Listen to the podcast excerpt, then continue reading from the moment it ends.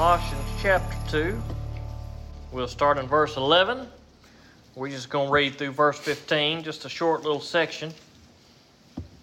Up to this point, Paul has been focusing on Jesus, that Jesus is to be at the center of everything, that our life is to be Christ centered. He's writing to these new Christians who are in Colossae, and he is encouraging them, he's praying for them, he is reminding them to keep Jesus at the center of everything, that everything is through Jesus and for Jesus and by Jesus, and Jesus has all authority. And that's what we had finished up with in verse 10 last week. So in Colossians chapter 2, we will pick up in verse 11, but before we do, we'll pray.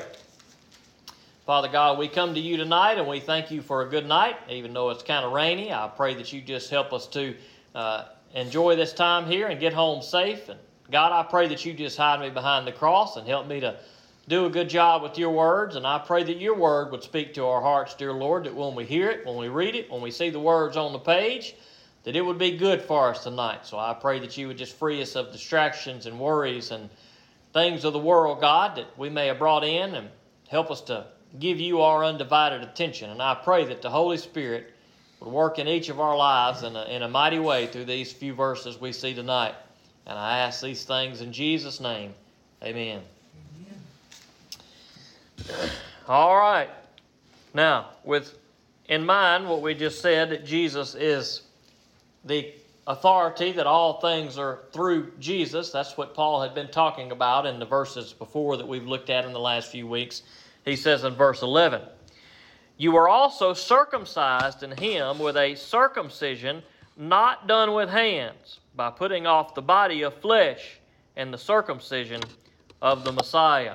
Now, this is some strange language that we see uh, on a few occasions in the New Testament. This language about circumcision. He says, uh, You were also circumcised in him with a circumcision not done by hands. Now, in the Old Testament, back in Genesis, when God made the promise to Abraham and said, Look, I'm going to bless you and I'm going to bless your descendants, he told Abraham, I'm, I'm telling you something to do as a sign.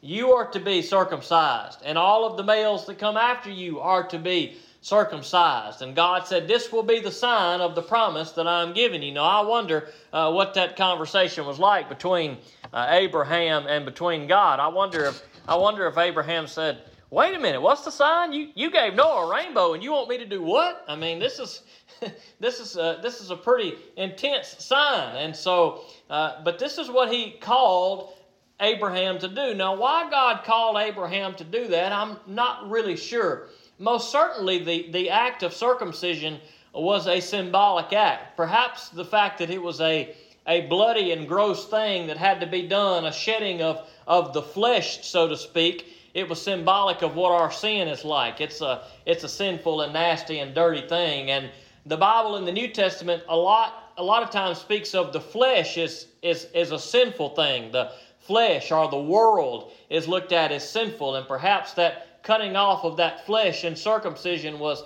symbolic of something that was to come, our sin that would have to be removed, that we would have to uh, uh, uh, uh leave the things of the flesh and and be made new in Jesus Christ. And Paul says here, You are also circumcised in him, that is Jesus, with a circumcision not done with hands.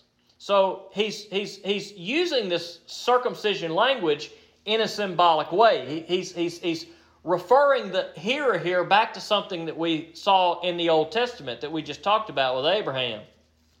Now, what God really desired of his people was he desired that their hearts would be circumcised. That's what God really wants is a change of heart. It's not about the, the physical body circumcision. That does us no good. And we see that in the New Testament, uh, in particular when it comes to uh, the Jewish people or the people of Israel, when it talks about circumcision. Uh, any good Jew, child of God that you would have saw in Jesus' day and in Paul's day, they would have certainly been circumcised in the flesh, but oftentimes their hearts were not circumcised.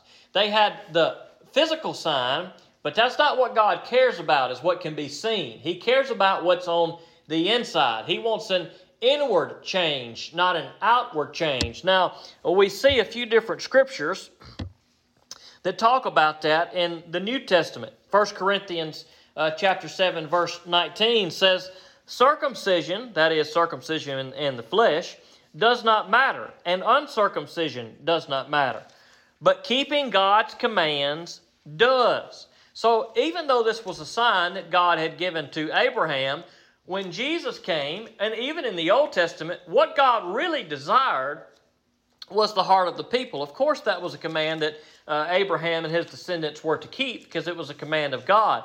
But even still, that was not God's main concern. It's not that God looked down and said, Well, man, you did some really evil, sinful stuff, but I see that you've been circumcised, so therefore all is good. No, that's not what God looked at. And that's not what God looks at today. Now, we may not uh, think of circumcision in that way, but we can we can look at any outward appearance that we put that we may think, man, I look good before other people, or I look good before God because of this thing that I have done or this thing that I have not done. well, we may look good before other people, but God looks right past those acts. Uh, if we were doing them for ourselves, and He looks straight to the heart. And so it's not about circumcised or uncircumcised. It's about following God's commands. What are God's commands? That we love God, that we love other people. Those are God's commands. We see that uh, on several occasions in the New Testament as well as the Old Testament. Galatians chapter 6, verse 15 says, For both circumcision and uncircumcision mean nothing. What matters instead is a new creation. Again, the, the point is being pounded home here it doesn't matter about the physical if your heart is not right. You see, the problem in Paul's day, and maybe in our day too, is we may get carried away with what we can do that looks good to other people or what we think looks good to God. But we don't impress God by what looks good, by what can be seen. Because God doesn't look for the visible, He looks for the invisible. That is, we can't see it, but He can see it. I can't see your heart, and you can't see my heart. But God can see our heart, and that's what God looks for. It doesn't matter if it's circumcision or uncircumcision. And many of the religious people of Jesus' day and Paul's day, they were worried about the physical. They were worried about the letter of the law, but they missed the heart of the law. They were, they were probably quick to say, Oh, yeah, well, I'm a Jew and I've been circumcised and I say long prayers and I do all of these things. But those things didn't matter. And that's what Paul is saying. Look, don't be dependent on your bloodline and your circumcision to bring you salvation. Because if you don't follow Jesus Christ, there is no salvation. You can be circumcised all day. Paul said if circumcision is good, he said go ahead and cut the whole thing off, is what he told them.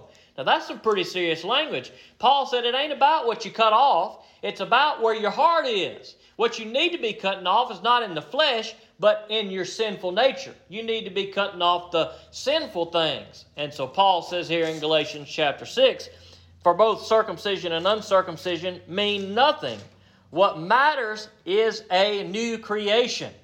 Now, when the physical skin is gone, when the physical flesh is gone, we're not a new creation. But when we are in Christ Jesus, we are a new creation in Him. The old is gone and the new has come in Christ Jesus. Praise the Lord for that. And so we may say, well, what about all the circumcision and uncircumcision? Well, let's not get too caught up in that because there are plenty of other outward, physical, visible signs that we may be guilty of apart from circumcision that we try to impress other people and try to impress God with. But those things are not the things that matters. Even in the Old Testament, in Deuteronomy chapter 10, verse 16, it says, Therefore, circumcise your hearts and don't be stiff necked any longer. So, even in the Old Testament, when the circumcision command was in place and practiced by the people of God, even then that was not God's main concern. We see that here in this passage. He said, Circumcise your hearts because you're being stiff necked, you're being stubborn, you're being sinful, you're not listening to me, you're not following my commands. Therefore, change your heart. Cut off what's bad, what's unneeded in your heart, and get rid of it. And so we see plenty of passages, if that's something you want to study and learn more about, both in the New Testament and in the Old Testament, about circumcision. But I think that most of the ones, and I could be wrong. I, I, I should have went back and looked at all of them, I guess. But uh, but but off the top of my head, I think that most of the time when this is being discussed, it's it's being discussed in don't get carried away into things of the flesh, or realize that it's pointing to something better in Jesus Christ, and that's what we see here in verse eleven. You were also circumcised in Him with a circumcision not done by hands that is the, the taking away of the old that was, that was not to be the things of the flesh in a spiritual sense. Through Jesus Christ, we have been made that new creation. Our heart has been changed, as we saw in Deuteronomy. That's what God wanted, and that's what Jesus Christ has accomplished uh, for us on our behalf. All right, verse 12. Having been buried with him in baptism, you were also raised with him through faith and the working of God who raised him from the dead. Now, when, when we accept Jesus Christ, when we are baptized in Jesus Christ, when Jesus Christ was buried in the grave and he was resurrected and overcome death by God's power, we also share with him in that. When we put our faith in Jesus Christ, when we are baptized in Jesus Christ, we are buried with Jesus Christ. And when Jesus Christ received the victory, when we are baptized in Jesus Christ, we also receive the victory. And so we see this language of things that we see throughout the scripture the circumcision and the baptism and things like that. And these are all this is all symbolic language pointing us to something uh, that was that was always fulfilled in Jesus Christ. The circumcision that God wants, it's fulfilled in Jesus Christ. The baptism and the burial and the resurrection and the conquering of the death, that was fulfilled in Jesus Christ. All of these things that we do as Christians and talk about as Christians, the things that we see in the Old Testament and even the New Testament before Jesus, were pointing toward Jesus. Everything centers on Jesus. Jesus is at the center of everything, and all of this language is symbolic of Jesus and what Jesus has already accomplished. In the Old Testament, it was about the Messiah and what he would accomplish, but in the New Testament, it's about what he has accomplished. And so we see often these New Testament writers tell us, okay, this thing that was talked about, this verse that was talked about, here's how Jesus fulfilled it. This other verse that was talked about, here's how Jesus fulfilled it. This thing you used to do, it was symbolic of something that Jesus fulfilled. This other thing that you used to do, it was symbolic of something that Jesus has fulfilled. So everything that we see in Scripture, it all points to Jesus. It all hinged on Jesus, his death and his resurrection. And so when we put our faith in Jesus, we share in the victory of Jesus. We are not victorious because of what we do, but we are victorious because of what Jesus has done if we put our faith in Jesus Christ and Christ alone. All right, verse 13. And when you were dead in your trespasses and in the uncircumcision of your flesh, he made you alive with him and forgave us all our trespasses. He erased the certificate of debt with its obligations that was against us and opposed to us, and has taken it out of the way by nailing it to the cross. Now, we were dead in our trespasses, we were dead in our sin. The Bible says that the wages of sin is death. Well, that's where we were. And if you hadn't put your faith in Jesus Christ tonight, that's where you still are. You are still dead in your trespasses because life comes only in Jesus Christ. Jesus said, I come to give you life in abundance. And so when we put our faith in Jesus Christ, we are transferred from death and our trespasses to eternal life in Jesus Christ. We are no longer uh, uh, living in our sins. And he says in verse 14, he erased the certificate of debt with its obligations. Now, certificate of debt, we probably have all had some certificates of debt, and some of us probably still do. Just today, I went through the bank and I have a book full of certificates of debt for my truck note, and I ripped one of those certificates of debt, and thankfully I had the money to give to them to pay part of that certificate of debt.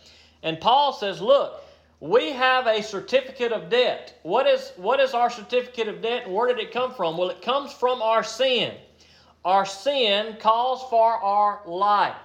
The wages of sin is death. And so when you sin, you have a certificate of debt. Now, thankfully, I had the money to pay mine today, but when it comes to our sin, that's one debt that you ain't got the money to pay.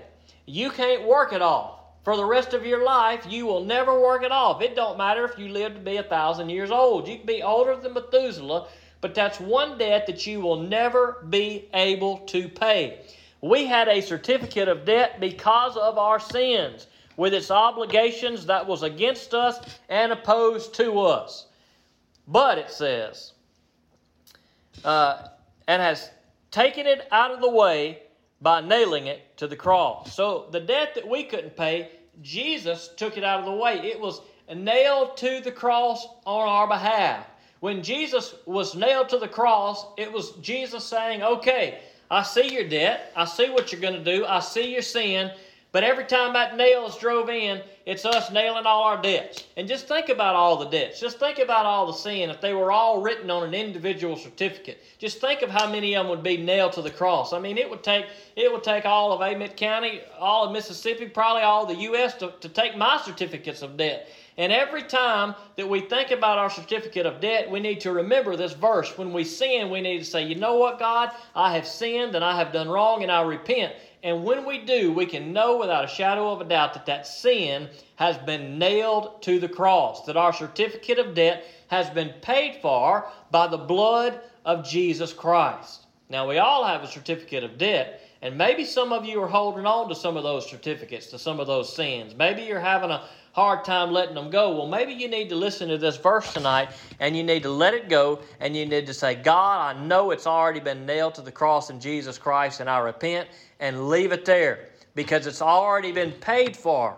You see, sometimes I think we're so foolish that we try to pay some of our own debts. Even when we know that Jesus died on the cross for us, we sin and we think, okay, I've sinned. I better be really good for the next week or two to kind of make it up so God won't be angry with me. No, that's not how it works. We give our sin to God, and that's the end of it. Yeah, we do good, hopefully, after that, because that's what God wants us to do. We won't want to keep giving into sin, but we can't say, all right, let me be good for a week or two, and then I'm going to give my sin to the Lord. Then I'm going to give my certificate of debt. No, you start by giving up your sin and your certificate of debt and letting God take care of it because Jesus has already paid it, and there's nothing else we can do.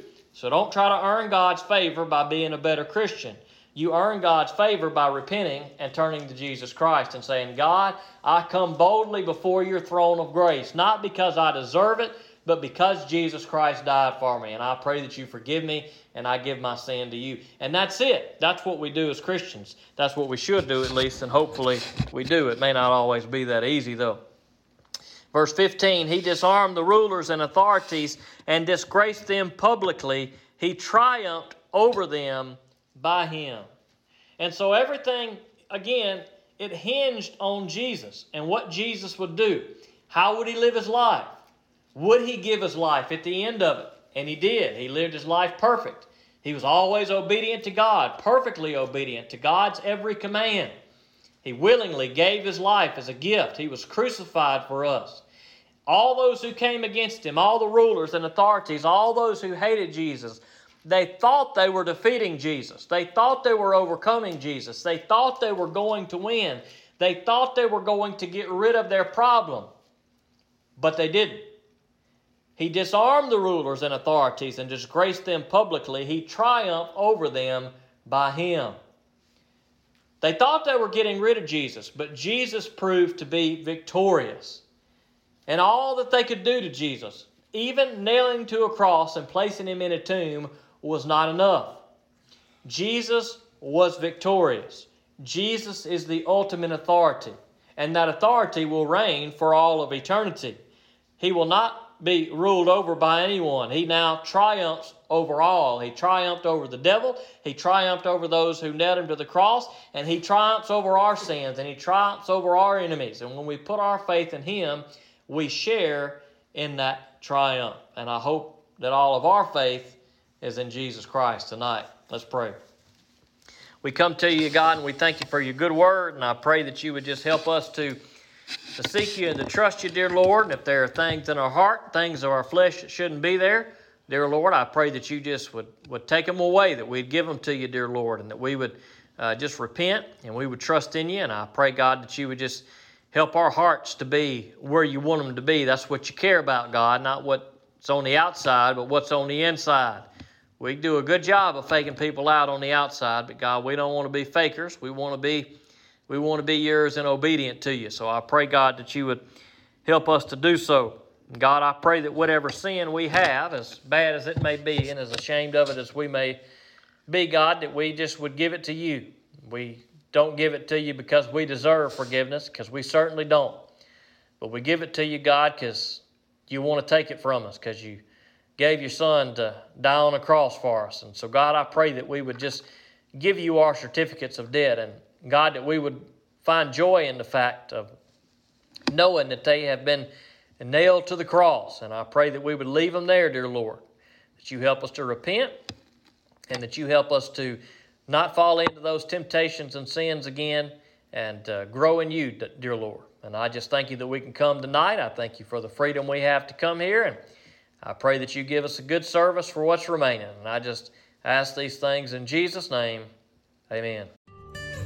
Thank you for joining us for today's service. To learn more about Jesus, call or text Pastor Shan at 601 657 0180 or email him at shanvn at me.com. You can also visit us at www.enterprisebaptist.church or follow us on Facebook at facebook.com slash ebcliberty. We hope that you have been blessed by today's service.